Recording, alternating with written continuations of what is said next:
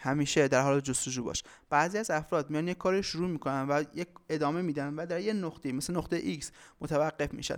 و از اینجا تکون نمی‌خورن. نه دنبال یه راه حل بیشترن نه دنبال پیشرفتن روشن دنبال هیچی نیستن.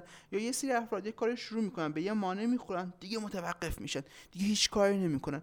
یا بعضی از افراد میان در یه کار شروع می‌کنن دقیقا کپی افراد دیگه اون کار انجام میدن و میشن نسخه دوم اون افراد یا اون کار یا اون شرکت سازمان. اما چرا ما باید اینطوری باشیم؟ باید همیشه در حال جستجو کردن باشیم. در کاری که انجام میدیم همه افراد تفاوت‌های خاص خودشون دارن. ما اگه در حال جستجو باشیم می‌تونیم اگه ایده X رو فلان نفر پیدا کرد شما می‌تونید ایده Y رو پیدا بکنید. و این تنوع ایده ها کمکتون می‌کنه که هم از رقباتون هم از سایر افراد متمایز باشید و هم رشد متفاوت داشته باشید. این رشد می‌تونه سرعت بخشی بیشتر باشه یا به دست آوردن مخاطبین بیشتر.